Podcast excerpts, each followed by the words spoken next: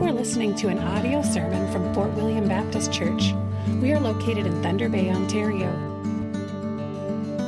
To find out more about us, please visit www.fortwilliambaptistchurch.com. Thank you for joining us today.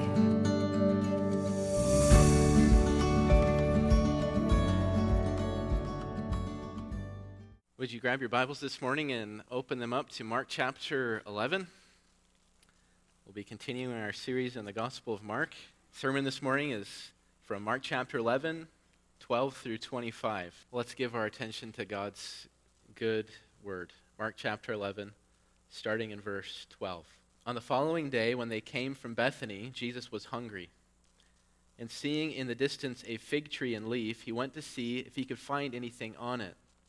When he came to it, he found nothing but leaves, for it was not the season for figs. And he said to it, May no one ever eat fruit from you again. And his disciples heard it. And they came to Jerusalem, and he entered the temple and began to drive out those who sold and those who bought in the temple. And he overturned the tables of the money changers and the seats of those who sold pigeons, and he would not allow anyone to carry anything through the temple. And he was teaching them and saying to them, Is it not written, My house shall be called a house of prayer for all nations? But you have made it a den of robbers. And the chief priests and the scribes heard it and were seeking a way to destroy him, for they feared him, because all the crowd was astonished at his teaching. And when evening came, they went out of the city. As they passed by in the morning, they saw the fig tree withered away to its roots. And Peter remembered and said to him, Rabbi, look, the fig tree that you cursed has withered. And Jesus answered them, Have faith in God.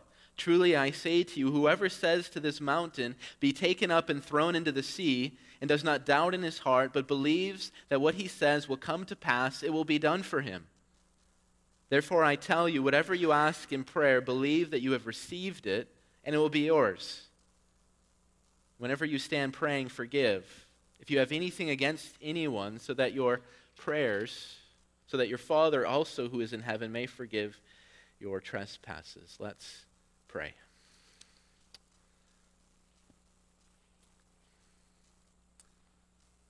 Father, we are indeed thankful for your word this morning. We are thankful that you have revealed yourself in a book and that we have this book in our hands. And we are thankful that through this book and the preaching of this book, you change lives. You change hearts. You change our minds. You change the way we live and the way we think and the way we feel. And Father, we ask this morning as we approach your word again, as we approach this book that you've written, that you would indeed change us change the way we think and the way that we live and the way we feel and the way we act. We, we need to be changed. We praise you that this, this, this word that you've given to us is, is suited for this work. It's powerful for this work. It's good for this work. And so, Father, as we approach your word this morning, we pray, won't you change us as we look at your Son this morning? We pray this in his good name. Amen.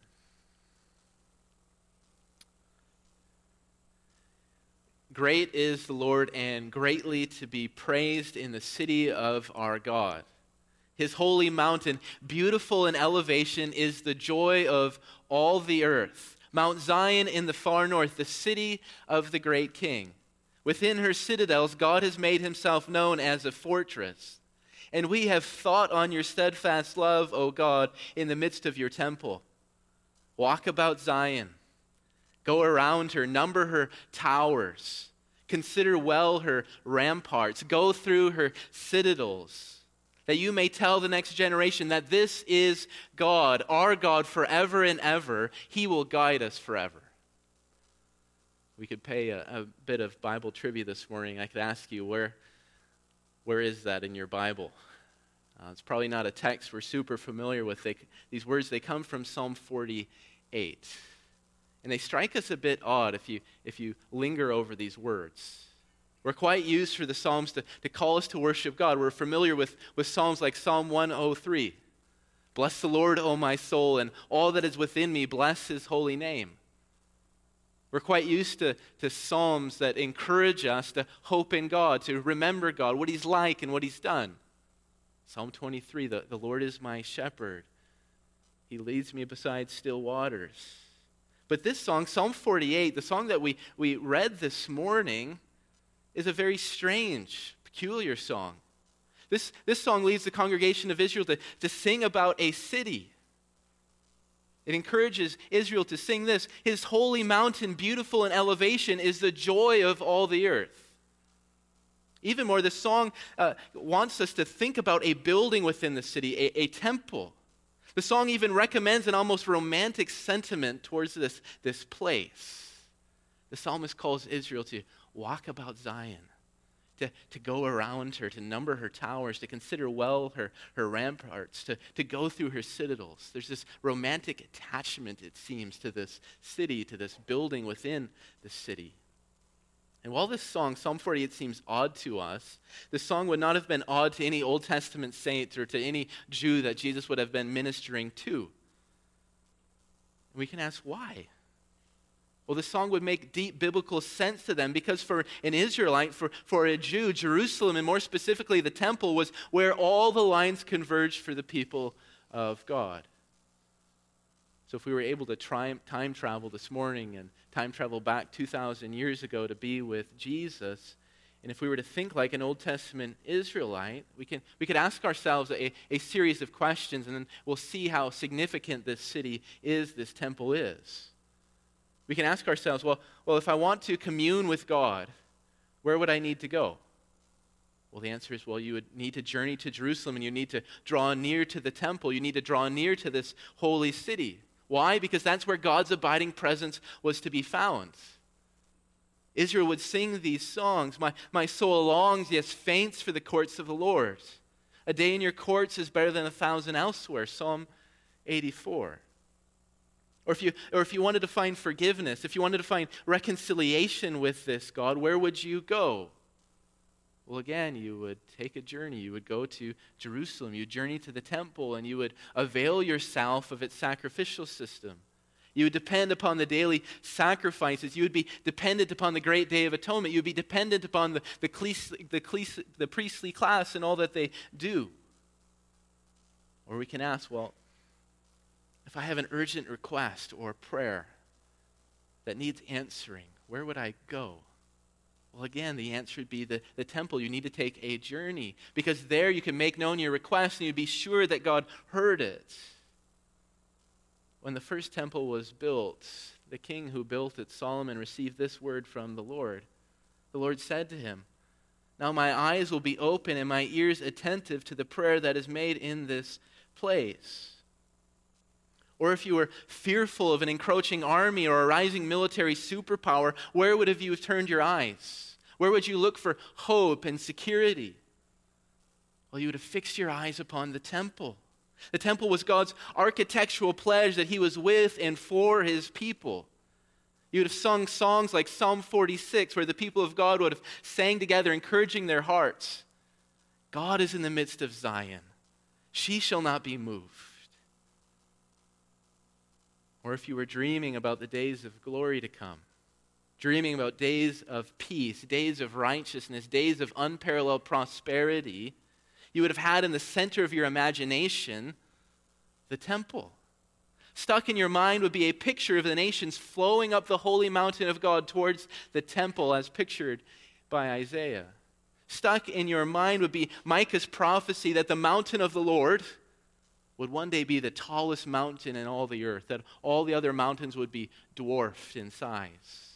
Stuck in your mind would be Ezekiel's end time temple, this great life giving temple where a, river would flow out and water the whole earth and bring great prosperity.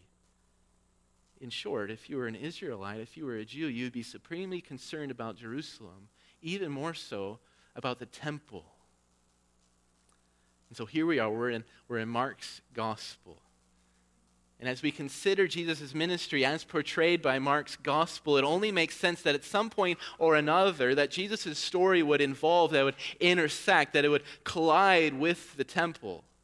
How could it not? And this is exactly what happens in chapters 11, 12, and 13 of Mark's gospel. For three chapters, Jesus devotes both his time and energy to the temple. He looks at the temple. He makes a mess in the temple. He walks around the temple. He teaches in the temple.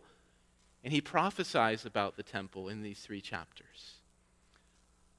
But as we become acquainted with Jesus in these three chapters, it becomes quite obvious that Jesus doesn't treat the temple as a, as a normal Israelite. If you, if you skim read these three chapters, you won't find Jesus making sacrifices in the temple like the rest of Israel. You won't find Jesus worshiping in the temple like the rest of Israel. You won't find Jesus recommending the temple to others. Rather, what you find in these three chapters is a, is a wholesale pessimism towards the temple. What do we find in these three chapters? Well, we find Jesus judging the temple. We find Jesus critiquing the priests who serve in the temple. And ultimately, we find Jesus prophesying the temple's doom in chapter 13. This morning, what we're going to do this is to explore, we're going to look at Jesus' attitude and Jesus' actions towards the temple and what it means for us in light of the gospel. We're going to explore this text by focusing in on the theme of judgment that pervades it. And so this morning, we're going to break up our text into three parts. First, we're going to look at the act of judgment. Then, we're going to look at the, the reason for judgment. And then, third, we're going to look at the result of judgment. So, act, reason, result. And so, we can begin by thinking about the act of judgment. So, to make sense of our text, we have to remember back to last Sunday. Last Sunday, we, we worked through the triumphal entry when Jesus enters into Jerusalem and the temple. And if we remember, that text left us in the lurch. The momentum was building as Jesus approached the city. He was mounted on a colt, and there was a crowd around him, some before him and some behind him, and they were chanting. They were saying, Blessed is he who comes in the name of the Lord. Blessed is the kingdom of our father David. And so the chants, the cheers are getting louder. Jesus approaches, he goes into the city. But in verse 11, it all stops and there's this eerie silence. And Mark tells us. And Jesus entered into Jerusalem and went into the temple. And when he had looked around at everything, as it was already late, he went out to Bethany with the twelve. If you remember last week, verse 11 is a disorienting text. It's like Mark rips the rug right out from our feet, and we're left there laying on our backs wondering what just happened. And verse 11 is disorienting, but it's not a pointless text. We see that Jesus had an agenda. Mark tells us he had looked around at everything. We have to ask this morning well, what was Jesus looking at? What was Jesus looking for? What did he have his eye on? Now we have to understand that when Jesus approached Jerusalem, he did not approach Jerusalem as a tourist. Jesus was not a hick from Nazareth who, who came to be dazzled by the glitz and the glamour of the capital city and its temple. Later in chapter 13, we find Jesus' disciples starstruck by the city of Jerusalem. They come to Jesus and they say, Look, teacher, what wonderful stones and what wonderful buildings. The disciples are amazed by what they see, but, but Jesus rebukes them. And he makes clear he didn't come to Jerusalem to look at the buildings. That's not what he cares about. And so we ask, well, what was Jesus looking for when he went into the temple? Well, the answer goes all the way back to chapter 1 in the ministry of John the Baptist. So we need to do a work of remembrance this morning. John arrived in Israel, and his ministry created a, a stir within Israel. And he was announcing a, a certain message that the, the kingdom of God is coming. God is, is coming near. And as a good prophet, he made a distinct demand upon the people of God. He, he called them to prepare for the coming of the kingdom. And how did Israel need to prepare for the coming of God? Well, John preached a very simple message repent, repent, repent. In the Gospel of Luke, we hear John exhorting the crowd with these words. He says, Bear fruits in keeping with repentance. He says, Whoever has two tunics is to share with him who has none He says, Do not extort, extort money, but be content with your wages. In short, John is calling this, this people to, to turn from their sins and return to their God and live before Him. When we look at Mark's telling of this story, we find this very interesting detail in chapter 1, verse 5. Mark says, And all the country of Judea and all Jerusalem were going out to him and were being baptized by him in the river Jordan, confessing their sins. We need to remember that. All of Jerusalem, all of Judea were going out and heeding John's preaching. And so here's Jesus. He enters into Jerusalem. Mark chapter 11. What is Jesus looking for? Well, when Jesus arrives in Jerusalem and in the temple, he was looking for what? He was looking for the fruit of repentance. He was looking to see whether these people had actually heeded the preaching of John, whether they're actually producing this fruit that John preached, whether they were actually mourning over their sins, whether they had actually turned away from their, their wicked ways, and that they were ready for the kingdom of God. That's what Jesus was looking for. And we can ask, well, what did Jesus find when he entered in to the temple? What did he see? And we find the answer when Jesus returns into Jerusalem the next day. And, and Mark gives us the answer, the verdict, in verses 15 and 16. Mark tells us this And they came to Jerusalem, and Jesus entered the temple and began to drive out those who sold and those who bought in the temple. And he overturned the tables of the money changers and the seats of those who sold pigeons. And he would not allow anyone to carry out to carry anything through the temple. So Jesus shows up. First day, he assesses the temple. He leaves. He comes back the second day, and he gives his verdict. He overturns tables. He drives out those who, those who buy and those who sell. And he doesn't allow anyone to carry anything through the temple. We have to ask well, what kind of verdict is this?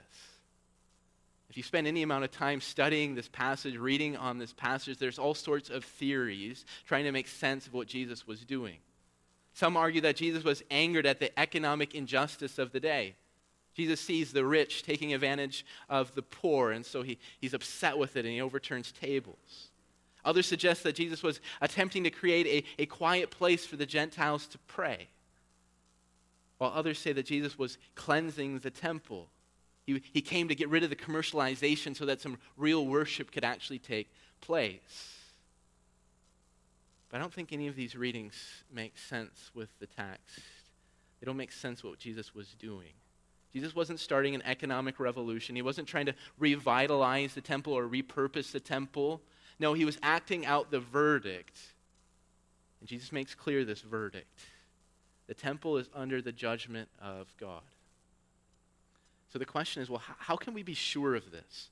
There's all sorts of theories what Jesus was doing in the temple. Was he cleansing it? Was he repurposing it? What was he, he doing? Well, we have to look at the text. Again, Mark is this, this great storyteller, and as a great storyteller, he's not going to let us get confused. He's not going to let us miss the point of what's going on in the temple. And so, what we need to do this morning is zoom out from verses 15 and 16 and, and look at our text as a whole. And when we look at our text as a whole, we notice a pattern. How does our text begin? Well, it begins with a fig tree incident. And how does our text end? Well, it ends with a fig tree incident. What Mark has done is he's made a fig tree sandwich. He's, he's put these two stories together this, this fig tree story and this temple story, and he's, he's combined them. And what Mark is saying to us is this if if you want to understand what Jesus did in the temple, if you want to understand Jesus' verdict, you need to read this verdict, this temple action, together with this fig tree story. They're intermeshed, they're combined. It's like a sandwich. And so we need to compare these two stories together so we can do this. In our text, Jesus comes to the temple and he's looking for what? He's looking for the fruit of repentance. And what do we find in our text? Well, Jesus approaches the fig tree, and the text tells us that he was hungry, and he approaches it to see if he could find anything on it. In our text, Jesus examined the temple. And what did he find? He didn't find any fruit. Well, Jesus draws near to the fig tree, he examines it, and he doesn't find anything on it except for leaves. Jesus pronounces his verdict on the temple. He overturns the tables. He drives out those who buy and sell. What does Jesus do to the fig tree? Well, he speaks to the fig tree, saying, May no one ever eat fruit from you again. What is Mark doing? He's, he's weaving together these stories. He's saying you need to read them together because they make sense when you read them together. And Mark drives the point home so that we cannot misunderstand what Jesus did in the temple. Verses 20 and 21. Mark says, As they passed by in the morning, they saw the fig tree withered away to its roots. And Peter remembered and said to him, Rabbi, look, the fig tree you cursed has withers. So Jesus comes to this, this fig tree and doesn't find any fruit. So what does he do? Well, he doesn't cultivate it, he doesn't prune it, he doesn't fertilize it. Rather, he curses it, and in cursing it, he kills it. We find the tree withered away to its roots. And in the same way, we, we understand this temple story. Jesus comes into the temple, he assesses the temple, he looks at the temple, he looks at the fruit, and what does he do? Well, he doesn't come to reform the temple. He doesn't come to improve the temple. He doesn't come to sanctify the temple. He doesn't come to repurpose the temple. No, he came to disqualify the temple, and that's what those actions in the temple mean. Jesus is disqualifying it. He's announcing sure and certain judgment on the temple. And for further confirmation, we just look at the reaction that Jesus gets. His actions don't go unnoticed. What Jesus did in the temple struck at the heart of Israel. This is where they worshiped. This is where they found forgiveness. This is where they prayed. This was the pride and symbol of their nation. And, and here are the rulers of Israel, and they observe what Jesus does in the temple as he overturns the tables and as he speaks. They did not see him as just a, a small political opponent who wanted to make some economic changes. They understood him as threatening their way of life. And we see it in verse 18. Mark says, And the chief priests and the scribes heard it, and they were seeking a way to destroy him. So Jesus judges the temple. That's what he's doing. But we have to pause here and we have to ask well, well why judgment? Why destruction? Why disqualification? Jesus, why couldn't there be a more peaceable route to your ministry? Why not just wait a bit longer and see if some fruit comes? Why not show a bit of patience? Why not just try some, some Miracle-Gro? Why not just get out your hoe and start weeding around and maybe this, this fig tree will start producing some fruit? But the reality that we see in our text is that there is, there is no improvement that can be made upon this present situation. This, this temple cannot be improved. If we go back to chapter 2, we begin to feel the force of Jesus' parables. Jesus says, No one sews a piece of unshrunk cloth on an old garment. If he does, the patch tears away from it, the new from the old, and a worse tear is made. And no one puts new wine into old wineskins. If he does, the wine will burst the skins, and the wine is destroyed, and so are the skins. But new wine is for fresh wineskins. So we see it. Jesus shows up, and he's bearing the kingdom of God. He's preaching the kingdom of God. He's enacting the kingdom of God. And his ministry necessitates a radical change the fullness that Jesus brings won't fit in with the present state of Israel. And so Jesus begins to explain to everyone that would hear him why judgment is necessary. Key to our text is verse 17. Jesus says, Is it not written, My house shall be called a house of prayer for all nations, but you have made it a den of robbers? Jesus here gives us his, his rationale for why judgment is necessary and why the, that is the only way to proceed. And we find two reasons for judgment. The first reason is, is this the physical brick and mortar temple can never produce the fruit that God desired. This, this temple in front of Jesus cannot produce the fruit that God desires. So, if we were to time travel again this morning, 2,000 years ago and have been standing next to Jesus as all this was going on, you'd have, you'd have seen inscribed in the front of the temple sanctuary these words written in both in Greek and Latin. The words read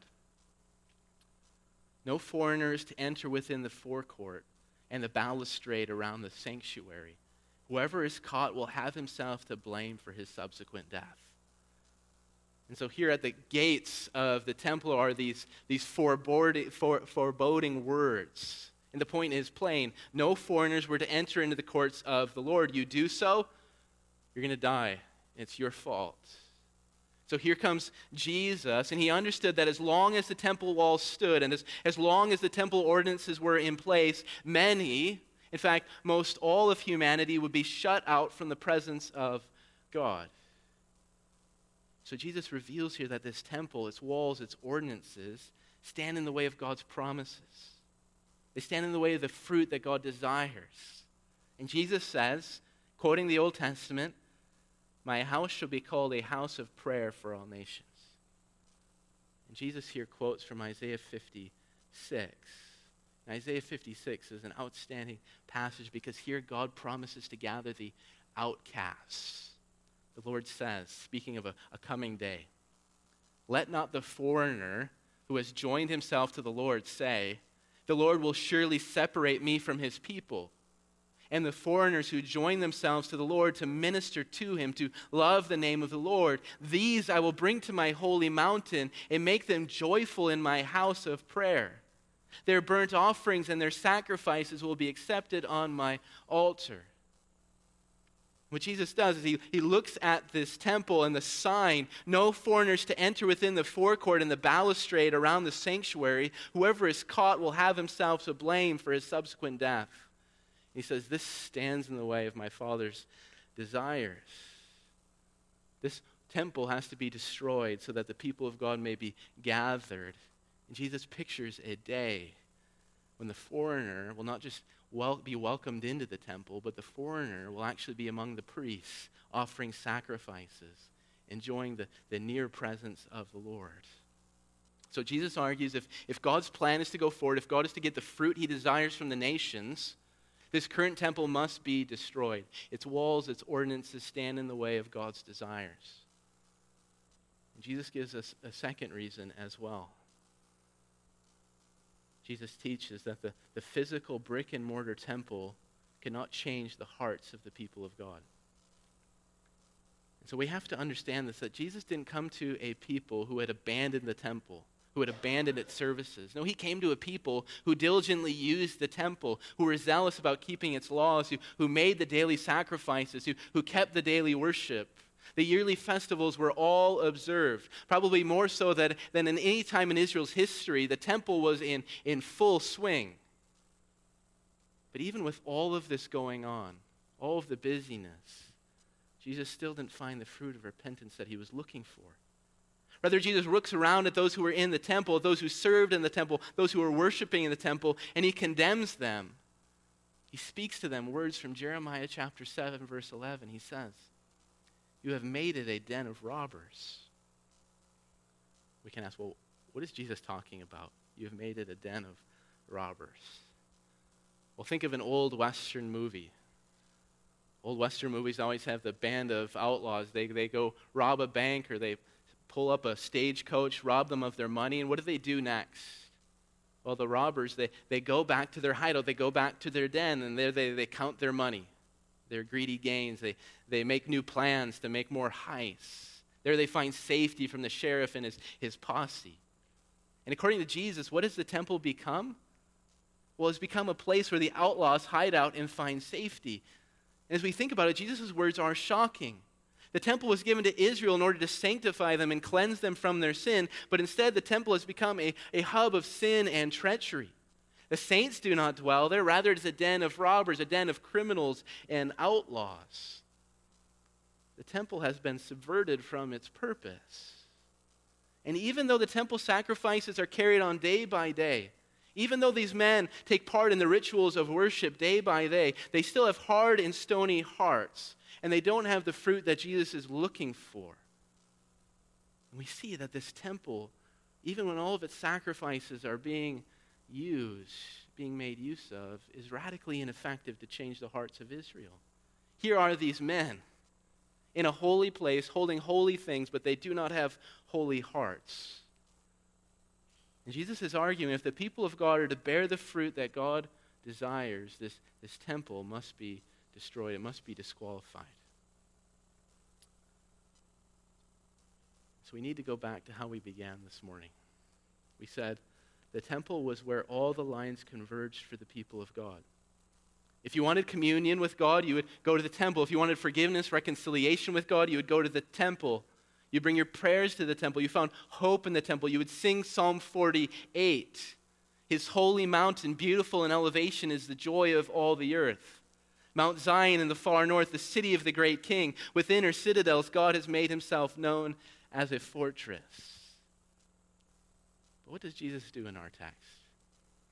Well, he signals the end of the temple. He has come to Jerusalem. He's went into the temple and he's found no fruit. So he curses it like the fig tree. And we can be assured that it will wither away just like the fig tree to its roots. And you can go today, go to the city of Jerusalem, and you won't find a temple there. If we time travel again, watching what Jesus did, hearing Jesus' is preaching in the temple that day, this would be sobering news to consider. This is where all the lines intersected. This was your life, the temple. No temple, no life for you. No temple, no communion for you. No temple, no forgiveness for you. How could life go on for Israel? And it's here that we, we begin to feel the weight of Jesus' words and actions as he confronts Israel. Jesus was not merely signaling the loss of a national monument, he was signaling the end of a way of life. He was signaling the end of Israel as it existed. Because of what Jesus did there, nothing would ever be the same for Israel. But we have to understand this morning that Jesus is not only a hellfire prophet who proclaims unrelenting judgment, it's there in the text. Jesus proclaims judgment, he's not shy about it. He curses the fig tree, and it withers away to its roots, and he's no, he knows what he's doing in the temple. But we have to look closely at the text. When we look closely at the text, we also find precious good news for us, for ourselves. What we find is that when Jesus clears away the physical brick and mortar temple, this radically ineffective temple that could not change the human heart, that could not achieve God's end time desires for the nations, and when Jesus clears all of this away, what he's going to do is build a, a new temple in its place. And we just get a hint of this in verses 22 and 25. Mark just gives us a little hint of gospel hope. Jesus turns to his disciples after they witness the cursed fig tree withered away to its roots, and he says this Have faith in God. Truly I say to you, whoever says to this mountain, Be taken up and thrown into the sea, and does not doubt in his heart, but believes that what he says will come to pass, it will be done for him. Therefore I tell you, whatever you ask in prayer, believe that you have received it and it will be yours. And whatever you stand praying, forgive. If you have anything against anyone, so that your Father who is in heaven may forgive your trespasses. This text is outstanding. It's amazing. You would go to the temple, and what would you do in the temple? It was a place for prayer. You go to the temple, it was a place for forgiveness. You would offer sacrifices and find the forgiveness of God here. But what Jesus does is he disqualifies the brick and mortar temple and he ushers in new and powerful realities into existence. We see it in the text. After Jesus disqualifies the temple, powerful prayer can happen anywhere at any time. Jesus exhorts his disciples. He says, Whatever you ask in prayer, believe that you have received it and it will be yours. Even more, because the temple, its sacrifices, its priesthood has been set aside, forgiveness can be had directly from the Father. You used to have to go to the temple to get forgiveness, offer up a sacrifice. But Jesus says, whenever you stand praying, forgive if you have anything against anyone, so that your Father who is in heaven may forgive your trespasses. What was provided in the temple is now provided without that temple. And we can ask Jesus, well, how does this work? How is this new way possible? How can prayer be had? How can forgiveness be had? When we see it, Jesus clears away the temple, this, this temple that was ineffective so that God's end time temple could be built. And this great temple is not built with bricks or stones, it is not the result of human sweat or labor. This, this temple that Jesus brings into focus cannot be found on a mountaintop or in a particular city. No, it's Christ Jesus himself. And this new end time temple is established through his death and his resurrection.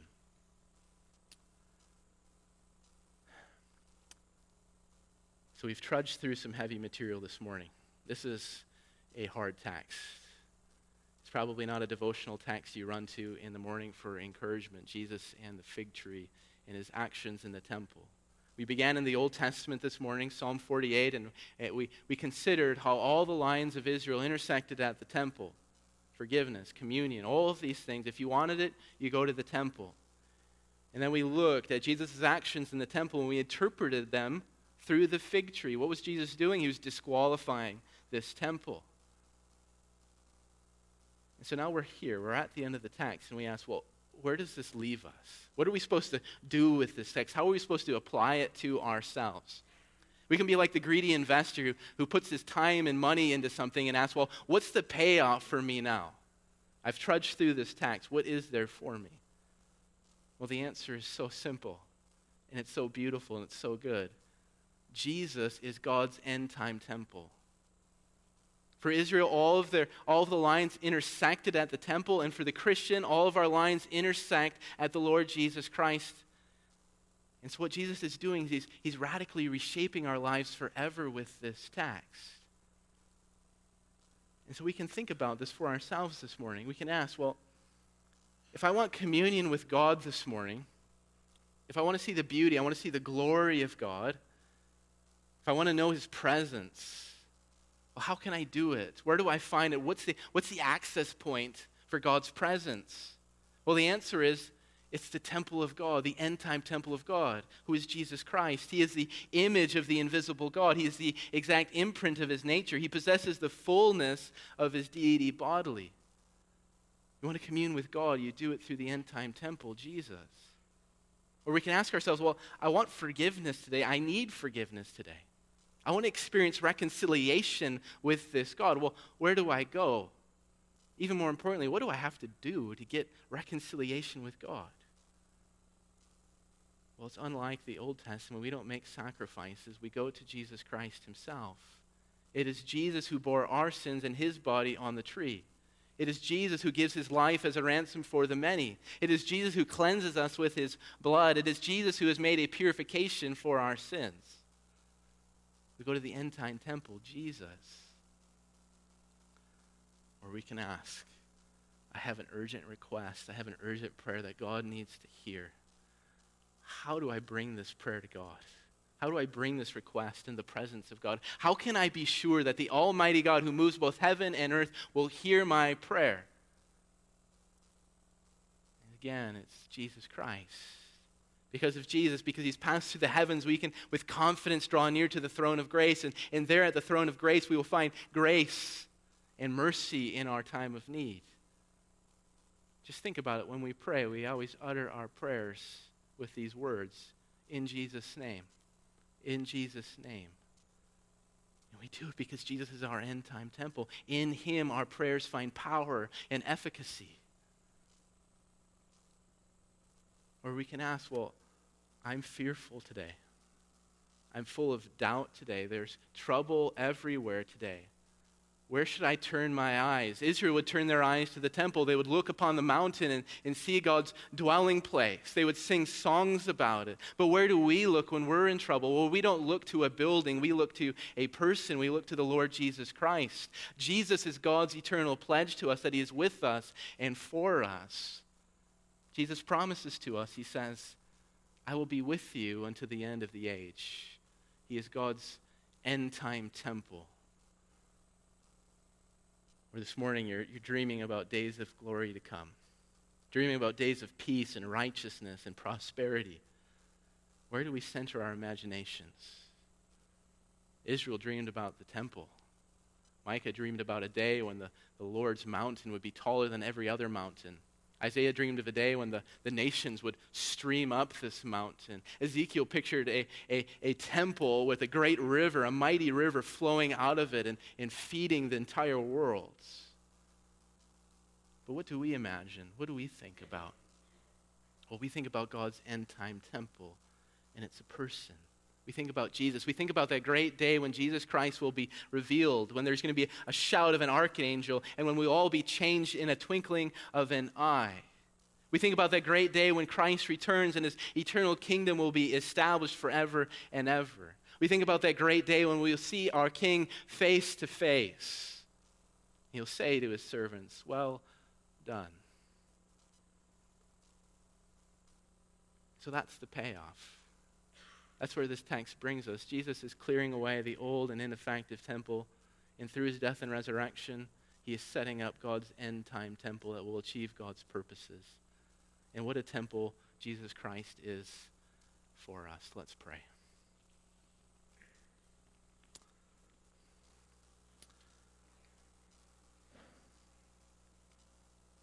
Oh, Father, we do give thanks for your word. We give thanks for your Son, the Lord Jesus. He is the end time temple, and He is what we need.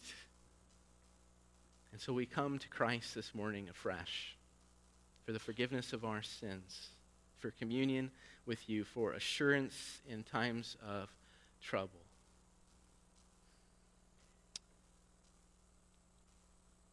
Oh, Father, would you rework our hearts now, we pray. We pray this in Jesus' good name. Amen.